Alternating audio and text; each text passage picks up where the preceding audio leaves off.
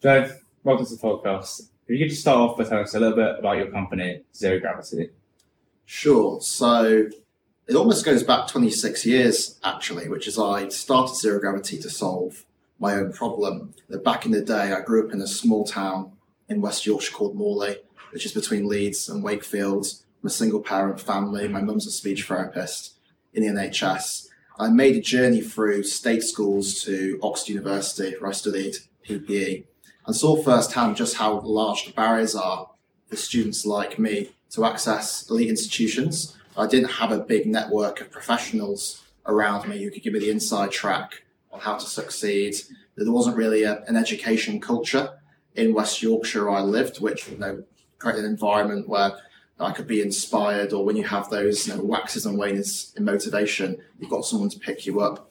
And um, very few people in my school had been to Oxford University before. So I saw the barriers firsthand. And, and when I got to the end of university, I, I sort of noticed that every single facet of society was interested in solving this problem. The government would talk about you levelling up and wanting to spread opportunity to the rest of the country. Um, the corporates would talk about diversity and wanting to create a diverse workforce of socially mobile people. Universities were being regulated on being representative of their local areas and the talent across the country. And yet no one could actually really find a solution. So I wanted zero gravity to be the solution to that problem and you know, create a world where you know, talent matches opportunity. We've got this catchphrase that you know, talent is spread evenly, but opportunity is not. And the mission of zero gravity ultimately is to try and change that. Yeah, and I want to touch on something you said there at the beginning, which is that you were like really frustrated by the system. And I've been thinking about this quite a lot recently with you know the graduate guide and why I'm doing it. And, and I think everyone talks about in entrepreneurship that passion is really important, but I think almost more important than passion is a genuine like annoyance that what the solution you're trying to make doesn't exist. I mean, how has that like driven you that frustration? Yeah, I think there was a frustration. I, think a lot of entrepreneurship often comes out having a bit of a chip on your shoulder because if you start a company um, to try and disrupt a sector, you've got to defy the odds in order to succeed. And if you look at the data, of startup successes. The vast majority of startups fail, but even when you get to sort of Series B startups that have raised quite a lot of investment, they're still more likely to fail than succeed. So you have to be a little bit crazy and wacky to you know, create a startup. And, and often that sort of you know, craziness that comes from being really motivated about an issue because it's a problem you faced yourself. And often you've got to have a little bit of a chip on your shoulder you've got to be a little bit annoyed about the status quo and maybe a bit annoyed about your competitors. And you've got to have skin in the game in solving that problem because you know, being an entrepreneur is a real emotional roller coaster. And when you do have those dark days when stuff goes wrong as it does, you need that kind of fire burning in your belly in order to sort of get up and uh, keep going. And often that comes from a sense of chippiness. And, and it did for me. You know, I'd faced this problem firsthand and I had skin in the game in solving it. And I was just really annoyed at seeing so many talented people fall through the net. You know, when I uh, grew up in West Yorkshire, I was surrounded by so many you know, ambitious, talented people who just were failed by a system that didn't support them into those top universities and careers. And when I got to Oxford, I met lots of people from diverse backgrounds, and though some of them were really intelligent, mm-hmm. but a lot of them fundamentally weren't any more talented than the people I grew up with. They just had far more resources. So I had that chippiness and desire to change that, and that sort of certainly got me through the, the dark times on the emotional roller coaster of being an early stage startup founder. Yeah, and right now you deal with people getting people from school into university and also university into a job. I mean, how did actually? What were the origins of zero gravity? Was it which way around did you do it? Um, because obviously, for me right now, graduating, like I'm around a load of people that are really struggling with that transition into, jobs.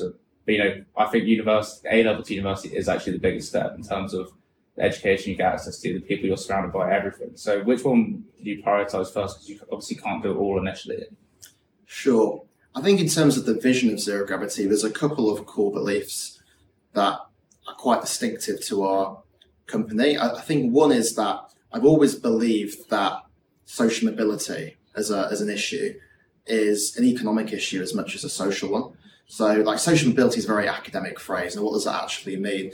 It's essentially about unterring that link between background and opportunity, and making sure that if you're a talented person, you can reach your potential uh, in in society, and, and often that's not the case. Now, if you're somebody from a, an affluent background, and you're six times more likely to make it to a top university than someone from a low income background, like the disparities are, are huge, and um, and that's not just a, a social problem. That's not just about social injustice and not living in a, an equal society of a level playing field. It's a massive economic issue as well, because when you think about it, know, societies live and die on their ability to utilize talent. And, and currently, we're only utilizing a very small part of the talent in this country. You know, people are living in affluent areas, often in London and the southeast, going to a small subset of schools, a small subset of universities. And there's a whole group of people outside that system who, who currently uh, probably aren't in jobs or sectors where their talents can best be utilized. And, and that has a massive effect. If we could just get social mobility in the UK to the same level as some of our Western European counterparts, we can increase GDP by 39 billion pounds a year. That's enough to give every household a thousand pounds. So social mobility is an economic issue as much as a social one. And, and that's why I started Zero Gravity because I thought that all these big institutions and societies, whether they're government, employees, universities, have a financial interest in solving this problem. And if we can create a platform that makes that work, we can also then monetize this as well and create a self-sustaining business model. Now this can be a business rather than a charity, which has been the traditional model to tackle this social issue. And that links into the second core belief, which is this idea about the power of compounding. Like I'm sure you've seen it yourself, but but often to achieve a massive goal, you can't do that overnight. There's no one thing, silver bullet you can do to achieve a massive goal. It's all about getting 5% better every single day over a long enough period of time. And you get that compounding effect or a domino effect or whatever you want to call it, where if you do get, get 5% better every day in a year's time, then you can achieve something that would have seen extraordinary only 12 months ago.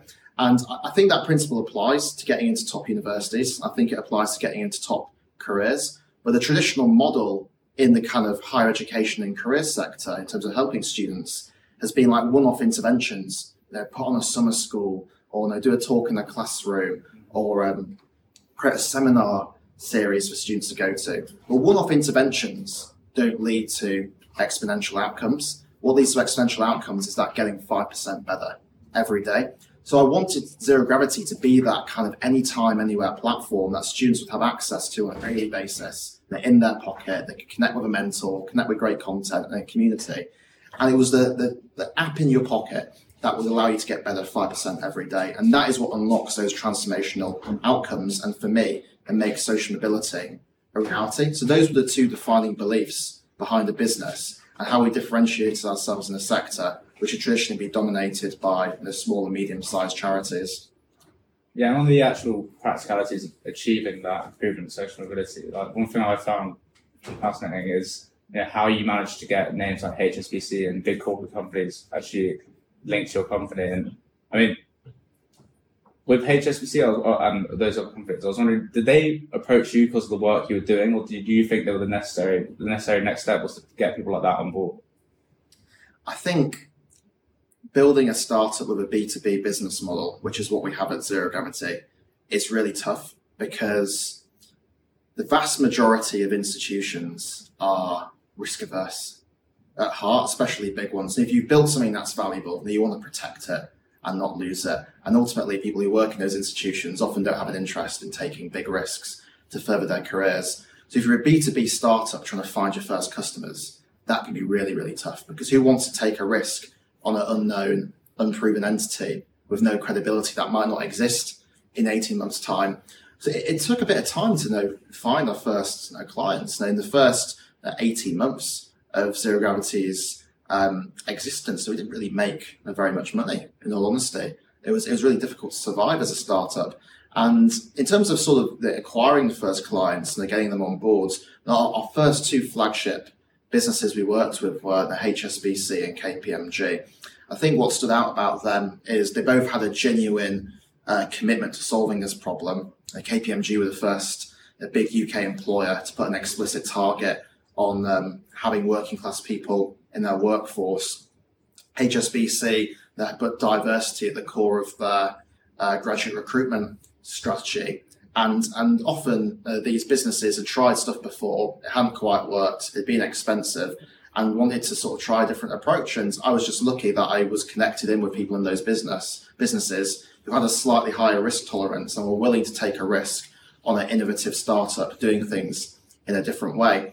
And from that, you then get that compounding effect, which I spoke about before, which is you know, getting those two big names on board, getting results, proving your credibility, then opens up the door to everything else. But it, it takes time to acquire initial clients. Now, one of my favorite quotes um, is, now you're probably too young to uh, remember the Stone Roses, uh, Peter. I'm not, I'm not sure if people still listen to them at, at university. They were sort of my dad's generation of a, a, band, and they sort of did a comeback when I was at university. But I'm not sure people listen to them now. But there's a famous interview with the lead singer Ian Brown where he says, "It takes time for people to fall in love with you, but it's inevitable. If, if you got if you got the vision and the disruptive way of doing things, you will get there. But you have to remember that things that happen overnight. And I think often people going into business for the first time who've seen the kind of zero to hero stories and they've watched The Wolf of Wall Street or they've watched a social network, they expect things to happen overnight. Actually, the reality of most businesses, especially B2B ones, is, is struggling for the first 18 months and then having a breakthrough moment. Yeah, let's talk a bit more about those early stages then, because obviously when you were at school, you would have been working really hard with this idea of getting to Oxford and really improving your the career hopes and trying to aim for the biggest companies probably like that was probably your idea of success at the time and and then you get to the end of your time at Oxford and yeah the first in Oxford you could almost go into that. And you decided yourself that you know you want to go into the startup world straight off the bat. You had this idea you had something you were passionate about. And you know all your peers they would have been going off to earn this wage and you know living in London having this lifestyle. And obviously you're doing something for more than just the money. Um, now, you know, you've got I think there's 14 um, awards list, listed on your on your LinkedIn, Forbes 30 Under 30, and these are like things that everyone in your cohort would have aspired to get. I mean, how do you reflect on that that that first year or this first that first step to actually decide, no, listen, I'm going to do my own thing here and really try and give it a go? Yeah, I, I just want to first like correct something you said, which is you, you mentioned that I got a first my degree at Oxford University. All those opportunities were open to me. That's what I actually thought when I was at university, but it's, it's not true in reality. Which is that if you go to a highly selective university and you complete your degree, that does create a certain floor underneath you that you can't fall below. You're always going to have access to some kind of you know, fairly well-paying employment. But in terms of really getting those top top graduate jobs that everyone wants. Just getting a really good degree isn't going to get you there. And that, that isn't necessarily commonsensical because I think a lot of people like me who come from state schools, small towns in the UK, thought that was the way the system worked. You got your degree and then you think about getting a job. I actually realised quite quickly that even having a first class degree from Oxford doesn't open doors unless you've got the internships and work experience to back it up. And most big graduate employers now are pipelining talent all the way from the first year of university. So if you don't get that spring week in first year, it's almost impossible to get access to a graduate job. And that's a big change in the system, which has happened over the past 10 years. Now, our, our parents didn't face a system that looked anything like that. But that link now between work experience and getting access to employment is super strong. So having a degree, it can create that, you know, that barrier that you don't fall below, but isn't going to allow you to get the top opportunities in terms of what that looked like for me, that I'd I jumped on the internship bandwagon quite late. All my friends in second year had got these internships, and I started to panic. I thought, actually, I need to get one of these as well. Didn't know how the system worked, and I just decided almost on a whim to apply for some legal internships. And I, I got a, a, a summer a vacation scheme at Slaughter and May, at the Magic Circle law firm, uh, without really knowing anything about the firm in, in all honesty. I had one of those, sounds quite cliche, but embarrassing interviews where I got asked about the magic circle, didn't know what that phrase meant and presumed it was something to do with, with magic. And, then that's a cliche in the industry, but that did actually really happen yeah. to me in the interview, which, which just shows how underprepared um, I was. And um, I, I, got a training contract offer at the end of that, which you know, was life changing in terms of the amount of money being offered. But I ended up turning it down because I, I knew I wanted to be a entrepreneur. And uh, even though my sort of friends and family thought I was a little bit crazy for turning down a stable career, potentially with a very steep earnings trajectory. I had that passion for solving this social issue, so it wasn't actually a difficult decision for me. But that being said, now having to move back home after graduating from university, whilst all my friends went to do their grad jobs in London and sort of moved into their own houses and started doing cool things, that that was quite difficult because I became quite socially dislocated from my friends. And it was only when I moved down to London that I was able to solve that problem. Uh, but the first couple of months of starting Zero Gravity, when I had to move back to Yorkshire, they were were tough. And it's it's always a difficult decision in the UK to start a business because I don't think the culture in this country is very friendly mm. to entrepreneurship. Everyone celebrates entrepreneurs once they they get some degree of success or credibility. You know, you mentioned like Forbes 30 Under 30 awards. Now everyone celebrates that decision I took now. Yeah. But when I made it at the time, people thought I was nuts people thought what I was doing wasn't going to succeed. And in some degree, you know, who can blame them? Know, the stats yeah. they tell a story, right? And most people don't succeed. But I had that passion, I had that chip on the shoulder. I thought, why not give it a go? Yeah, I can massively relate to this, and it sort of it's brought up a question that I've been thinking about a lot recently, which is, you know, with these consulting and law and banking jobs, like it's already so competitive to even you know the people that do know about and have got on that know you get see people applying to fifth places from UCL whatever like top unis top experience and still not getting those jobs but then there's also this group of people that don't even know about it. Like, I didn't know about it in first and second year. I was too busy having fun, enjoying myself, like getting over COVID, like seeing people again. And then all of a sudden you're just, you're behind. And you know, it's just made me think where where are the jobs? Like, where, where, where do you even find them? How do you start early and like even exploring different career paths? Like, obviously, one thing you do with zero gravity is mentorship, and, and I've really benefited from mentorship myself. Almost every single person I've interviewed has been de facto mentor, and I think that really is, you know, the way to succeed. Somebody giving you that opportunity, you know, you can have the connections, you can have the resources that you want, but it ultimately does come down to a company or a person giving you a chance. So what, what are your opinions on that? Because I, I, as a student who's just been through it, and you know, I, am doing this podcast, I'm doing company, but uh, that's kind of only because, like you, I didn't, you know, I missed that bandwagon completely.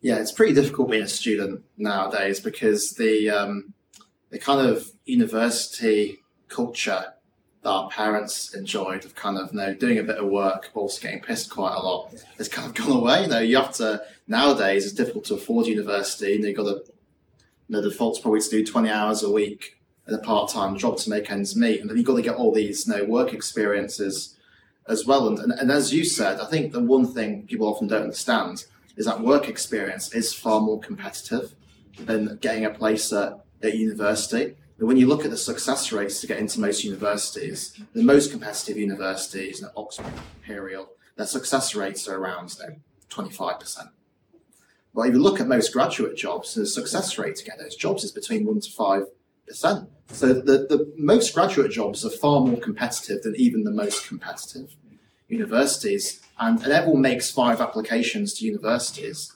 Uh, so it's not actually surprising that people should have to make you know, 20, 30 applications in order to secure a graduate job. But I think because people don't understand how that system works and the competitiveness, it can be massively dispiriting because and when you apply to university, you ex- at least expect to get a couple of offers, right? Whilst applying to graduate jobs, actually the norm is to be rejected from the vast majority of those those roles. And, and why have we ended up with a system where work experience is so important? Well, I think that's because employers have actually lost faith in the academic system as a good judge of, of merit. And I think that's happened for two reasons. I think one, employers can see how the academic system creates massive disparities. Mm. Uh, look at the gap in attainment in GCSE and A level grades between state and private schools. It's huge, or even between London and you know, Yorkshire and the North East. And the gap is massive. So if you recruit on academics and education alone, you're going to skew towards certain groups of society, and employers have decided they don't want to do that. I mean, the second reason is I, I think they've lost faith in academics being a good judge of talent. And there's been so much grade inflation over the past 10 years, not only at GCSE and A level, but in degrees as well. And a first class degree today isn't what it was 10 years ago. And, and that's just true if you look at the data how many people get first class degrees at university. And when you take a step back, it's a pretty crazy system when you think about it. Now, when you're doing your GCSEs, there's kind of like seven or eight grades you can get. But university, there's only really three types of grade people get: Yeah. a, a first, a two one, and a two two. Yeah. And like you're putting people into three different categories. It doesn't allow many employers to sort of differentiate in terms of how hard you work to university. Like if we're being honest, if you look at that two one category, people achieve two ones in their degrees. There's people there who absolutely work their bollocks off Yeah. every single day at university and just missed out due to having a bad day on an exam. And there's people just coasted throughout their entire time there. Yeah. And um, so the the academic system doesn't allow employers to differentiate. So I think that's why they've all defaulted to a system where they have these internship and work experience schemes because they're using those as their new arbiters of, of talent. And that creates a really bad experience for students because now students, whilst they're at university, having to apply to 20, 30 roles, having to spend their summers doing internship and work experience rather than having a good time with their mates. So it is a really, really difficult system for young people. And unfortunately, I think the only way to succeed in the system is to kind of work out the cheat codes. Yeah. And, and that is, you know, find a way to you know, compile all the information that you're using for applications and reuse it. They're like you know, utilizing you know, ChatGPT, for instance, which can be a great tool if you've got a huge bank of information about yourself, questions you've answered to different employers. It can be much easier to uh, you know, go through different application systems without having to start from scratch every single time. Like those are the things students should be thinking about almost from day one of university. They're building up that data bank of information about themselves, application questions, and finding a way to reuse that across you know, 30, 40 different employer applications without having to start from scratch every single time. yeah, as, as someone who's just been been through uni, uh, what I think was the biggest problem in terms of achieving what you want to achieve, both in your degree and, and getting the work experience you want, is, is that loss of accountability. You know, from from school, having your teachers and your parents being like, do this, do that, and then suddenly you're all on your own. You know, you've got an ID now. You can go, you can go drink, you can do whatever. You don't have to do any work, and nobody's going to tell you off for not doing it. Um, and you know, oh, I want to hear, hear about your own sort of personal relationship with accountability because you know, this might be a presumption, but to get to where you got to in terms of Oxford, and even without you know the resources like you ha- you often have zero gravity, like you must have had to put a lot, of, you know, accountability on yourself. So you, maybe that drive's always been there, but for someone who maybe doesn't have that, you know, who is very talented, and, and I imagine there are people that you find with zero gravity that have all this talent, but like nobody told them account, whether it's their parents always working or you know something wrong at home. Like, what is your advice to people on generating that accountability for themselves so they can actually like hit the ground running at university, still have a good time, but then also you know succeed and feel fulfilled? Yeah, I think it's very difficult because a lot of these traits like resilience, you know, grit, and being a kind of hyper responsible, accountable person often stem from your childhood experience. And when I reflect on my own journey, I think the reason I was so driven and had that resilience, like brutally, was probably due to a little bit of childhood trauma, which is, you know, I, I didn't necessarily have a perfect childhood in a way. I, I did grow up in a, in a single parent family. And then my mum was a huge inspiration in my life and um, was you know, incredible in terms of uh, looking after me and my two siblings. I mean, it, was, it wasn't an easy an, an uh, existence, and, and that probably did instill a lot of drive in me because I probably did have a little bit of escapism, in all honesty, like wanting to uh, escape some of the situations that I found myself in sometimes growing up. So that's where the drive came from, and and I think that dark truth is actually at the core of a lot of social mobility. You know, when I sort of see the data on our zero gravity members and hear some of their stories, that often a lot of them have experienced like some degree of childhood trauma in, in some different way, and that has been the thing that's instilled that drive within them. So I think if you are someone who's come from a, a tricky background, like you can repurpose some of the disadvantage you've experienced as a positive force, almost driving force in your own life and own it as part of your identity and the root of your success. And if you're not somebody who's experienced that, then maybe you've grown up in a very stable family, nice area of the country, you know, good good schooling, you've just got to find that thing that makes you tick at the end of the day. And I know there's a massive debate at the moment about, you know, should you, you know, do a job that you're passionate about or should you do the thing that you're you're good at? But I think I think it's um, it's too simplistic to try and divide those two things. Now, ultimately, you tend to get passionate about the things you're really good at, and vice versa. And I think trying to find that thing that makes you tick is is so important. That if you are someone who's obsessed with football, for instance, I don't be a spectator on the sideline and find a way to get involved in that industry, and whether it's starting your own side hustle business, you know, running the social media accounts of professional footballers, or doing photography. And I met a great entrepreneur uh, a couple of months ago who, who's now started his own business. But the way he got his kind of first taste of entrepreneurship is he just reached out to Anthony Joshua and said, no, I want to photograph you. I'll do it for free. And you know, went to his training camp, took a load of videos and photographs, which Joshua put on his social media, and from there became almost part of an, his team, an extension who followed him around the country. They're taking these videos, and, and from that experience, know, learning how to you know, do social media, build someone's personal brand. He took those lessons and and worked into his own business. So finding a way to not just be a spectator in the things you're passionate about, but get involved, I think is a really important principle. And, and naturally, the things that you are good at, you will get passionate about, and vice versa. And, and that is how I think you can you know, create that you know, responsible, accountable culture within yourself if you don't necessarily have resilience and grit inherited from your childhood situation. Those values often stem from experiences. And if you're doing something that you're good at, you feel like you're succeeding, your natural cognitive um, response is going to be to try and hold yourself responsible and accountable because you want to succeed. If you're in a situation where you don't care, you're not passionate, it's quite difficult to be accountable yeah. at the end of the day, and especially if you don't have people around you pushing that accountability on you. And one of the big problems I think with universities nowadays is there are not cultures of accountability. That the university has become, in a way, a commercial product. Um, if you don't do your essay on time or you hand it in late, often there's no repercussion to that, and that doesn't naturally you know create a, a, culture of accountability that you can then take with you into the workforce. So often you've got to try and find that culture elsewhere outside the academic system because you're not necessarily going to get it from a university environment.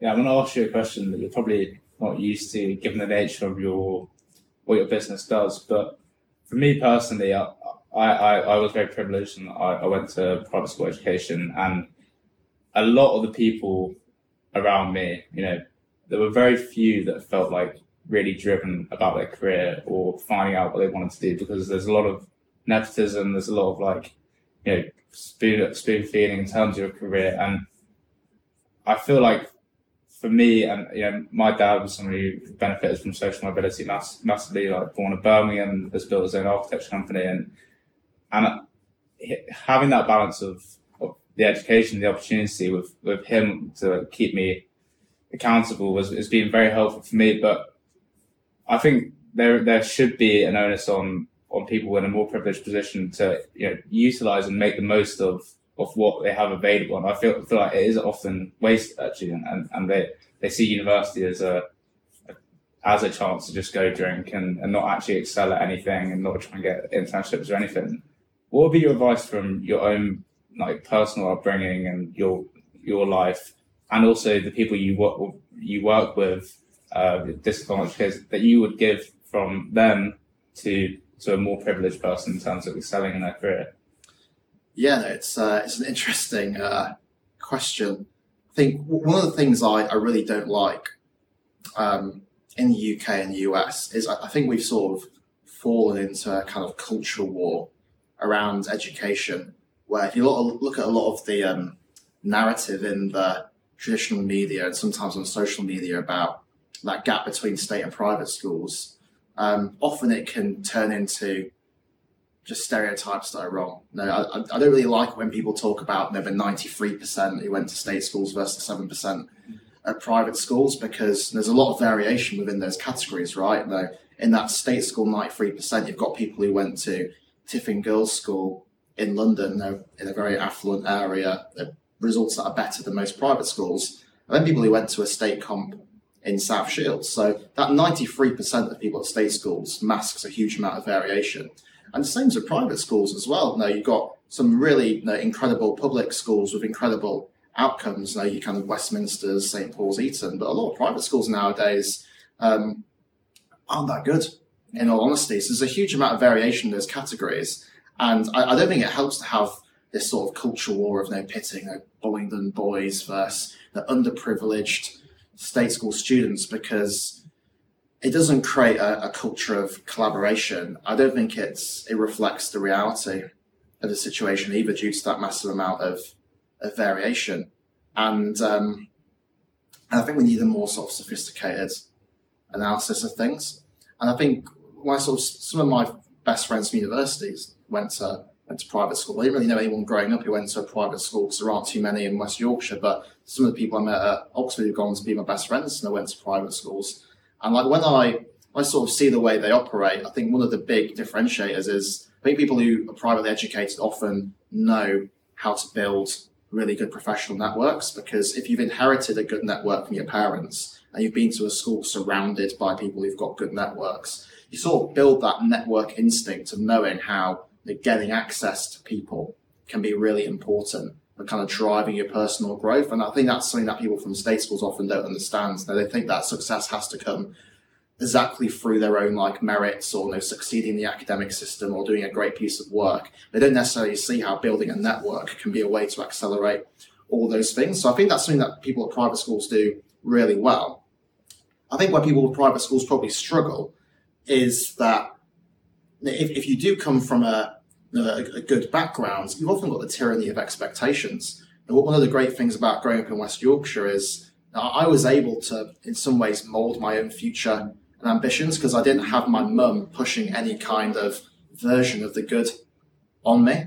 Um, whilst if you know, you, your parents know are both successful investment bankers and know from a young age being surrounded by their friends who also work in investment banking, you go and go to a school where most people's parents work in professional services, you kind of inherit not only the resources of your parents, but also their hopes and ambitions as well. And that gets pushed on you as an individual. So I think one thing that that people who you know, do go to private schools or, or go to you know, good state schools in good areas of the country could think about more is actually you know, what is the thing that makes them tick. They're trying to move beyond the expectations, ambitions of your parents and your environment, and, and work on what is it that actually makes me passionate or what gets me up in the morning. I think that's a more difficult challenge to face sometimes if you are somebody who comes from a a good background versus someone who's who's faced disadvantage because people from disadvantaged backgrounds can almost start with a blank slate when it comes to their ambition and hopes in life.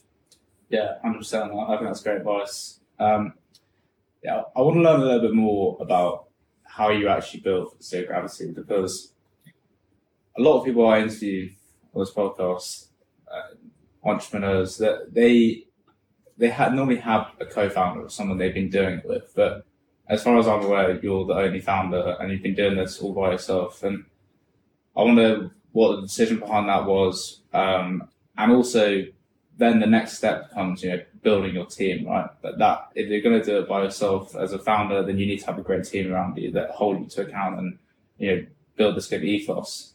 What was that? Yeah, what was that process of actually building Zero Gravity out like? I, I agree that from speaking to other founders, I think it's often much easier to succeed if you do have a co-founder. It, it's not just about having somebody with a complementary skill set who can do the things that you're weak at, but it's, it's actually mainly about having a partner on the emotional roller coaster of being a founder because often the reason why most early stage businesses fail is that the founders lose motivation and hope about what they're doing. And it's far easier to lose motivation and hope on a lonely journey when you're the only person because at that point the world feels like it's on your shoulders and your shoulders alone. You don't necessarily have somebody you can speak to who's going on that same journey. So actually, the main reason to have a co-founder is not about complementary skill set. It's about having that kind of emotional partner to go on a very difficult journey with.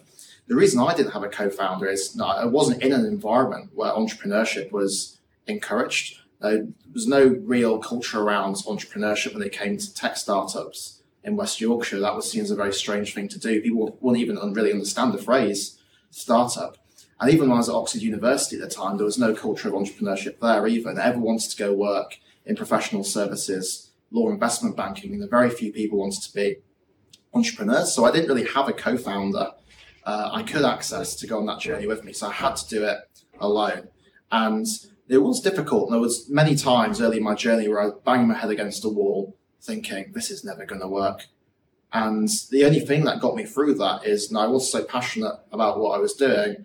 And I was also maybe naive slash delusional. And I, I thought that my vision of the way things should work is fundamentally right. If I keep plucking away at this, this something will happen eventually. And that's the way it, it turned out. The first six months of bootstrapping were really tough. That often the things that I thought were really going to propel me to the next level didn't do so. But then I ended up just getting little bits of luck that came out of nowhere. And then when we got our first sort of cohort of people who'd used the platform, who you know got offers to these top universities, and they were telling their stories online, you know, journalists you know, coming across those people and being like, "Wow, this is a great story. I've never heard of this platform before. I want to cover this." And that, that sort of provided a springboard for me. I, I can when I look today and, and see how we've managed to raise so much social impact investment. We've raised four million pounds. That would have seemed unfathomable three or four years ago. But the reason we were able to do that, if I sort of trace it back, is there's some of those early media articles we got in like the Times and BBC News. They enabled me to build my network of people who eventually went on to become investors in my company. And, and that's just a kind of lesson in how you know, plugging away at things. Eventually, I had my lucky break. You know, some of our stories got picked up by traditional media. That enabled me to build a network, which then brought the funding in to take the business to the next stage. And I could have very easily have given up before getting that to that point. And you know, there were days where I wanted to give up, but I think it was that resilience that got me through the tricky earlier stages, and that's really difficult to do in a solo founder situation. Yeah, and you, you just mentioned that investment into a company and how beneficial that was for getting to where you want to get to. You yourself invest in a lot of companies as well. Um, and I'm curious, uh, just as someone who's yet to build a portfolio of investing in companies, or to any students for advice in that, how do you choose who you're investing into? Like, what are your drivers behind, like, which one? Because obviously, as a founder who's got investment, you would have taken learnings from that, and then yeah, and how do you apply that in terms of finding who you want to invest in? Yes, I think the um, especially in the UK, there's been an explosion in the past five years in investment into early stage tech startups, and and part of the reason for that is everyone's seen what's happened in Silicon Valley over the past two decades